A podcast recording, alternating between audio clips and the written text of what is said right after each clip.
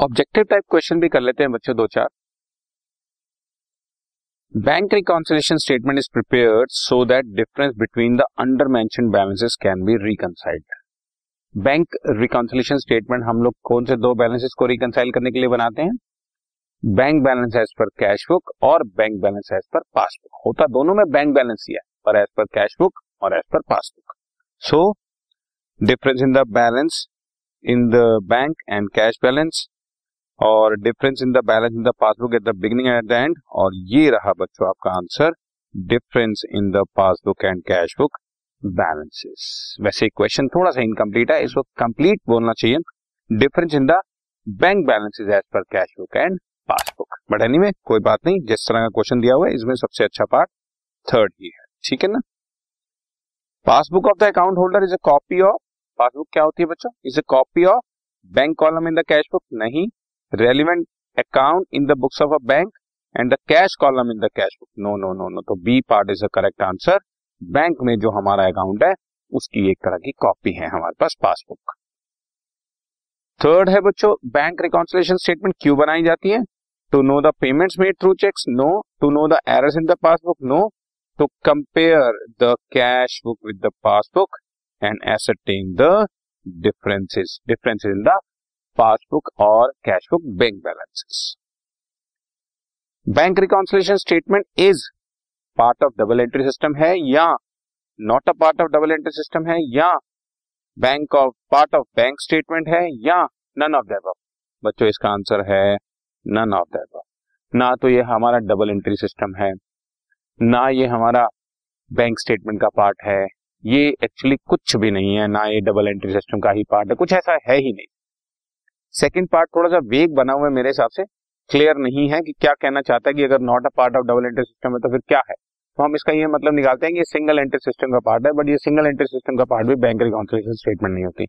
Bank reconciliation statement अपने आप एक स्टेटमेंट होती है जो सिर्फ़ दो बैलेंसेस को रिकनसाइल करने के लिए बनाई जाती है।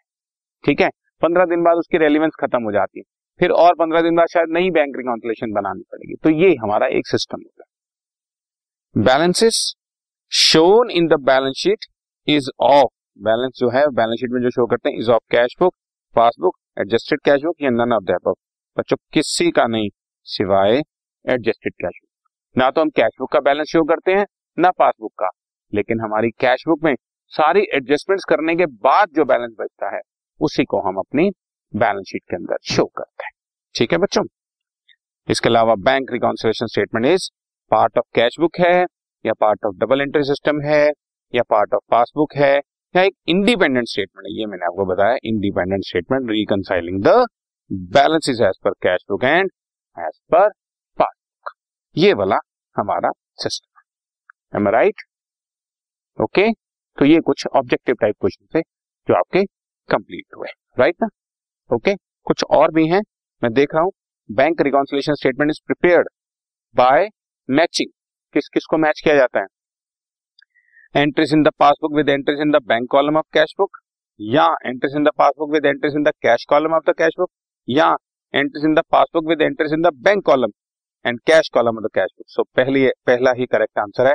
पासबुक की एंट्री हमारी कैश बुक की बैंक कॉलम के साथ कंपैरिजन किया जाता है और हमारे बैंक कॉलम में कौन कौन सी ट्रांजेक्शन है, उधर से पासबुक में कौन कौन सी ट्रांजेक्शन है, इनसे हमेशा डिफरेंसेस कैलकुलेट किए जाते हैं। राइट ना? ठीक है? इसके अलावा बैंक रिकॉन्सिलेशन स्टेटमेंट कौन बनाता है? क्रेडिटर डेटर बैंक या हम खुद अकाउंट होल्डर तो आंसर तुम बेटर जानते हो, हम खुद ही बनाते हैं। बैंक को क्या ज़रूरत है? बैंक में तो कोई मिस्टेक होती ही नहीं। ठीक? सो अकाउंट होल्डर बैंक में अगर कोई मिस्टेक है भी तो बैंक वालों की हेडेक है ना? हमारी कोई हेडेक है नहीं। Which of the following will not require adjustment in the cash book balance cash book को जब हम लोग एडजस्ट करते हैं, यानी कि जब हम एडजस्टेड कैश बुक या रेक्टिफाइड कैश बुक बनाते हैं तो सिर्फ़ तीन ही चीज़ें उसके अंदर दिखाते हैं। Cheques issued but not presented cheques deposited but not credited या बैंक एरर्स बैंक वालों की कोई गलती। Cheques issued but not presented cheques deposited but not credited या बैंक एरर्स बस। ये तीन दिखाते हैं, बाकी कुछ नहीं दिखाते। तो इसमें से क्या है? Cheques issued but not presented cheques deposited but not clear and cheque wrongly credited by the bank so all of the above all the above actually question मुझे इनकम्प्लीट लग रहा है या ये कहूँ कि गलत लग रहा है? क्वेश्चन में लिखा हुआ है which of the following will not require adjustment in the cash book balance cheque deposited but not clear cheque क्योंकि ये सारी की सारी चीज़ें ही बेसिकली हमारी तो ये बेसिकली नॉट नहीं होना चाहिए क्वेश्चन में क्वेश्चन में होना चाहिए। Which of the following will require adjustment in the cash book balance adjusted cash book में किन किन चीज़ों को एडजस्ट करते हैं? तो answer is all of the above cheques issued but not presented cheques deposited but not clear और bank वालों की कोई भी मिस्टेक समझ रहे हो ना? तो इन सबको ही कैश बुक में दिखाना तो क्वेश्चन में मिस प्रिंटिंग थी मेरे हिसाब से, उसको मैंने ठीक कर दिया। ओके राइट तो ये कुछ ऑब्जेक्टिव टाइप क्वेश्चन थे हमारे। This podcast is brought you by Hubhopper शिक्षा अभियान अगर आपको ये पॉडकास्ट पसंद आया तो प्लीज़ लाइक शेयर और सब्सक्राइब करें और वीडियो क्लासेस के लिए शिक्षा अभियान के यूट्यूब चैनल पर जाएँ।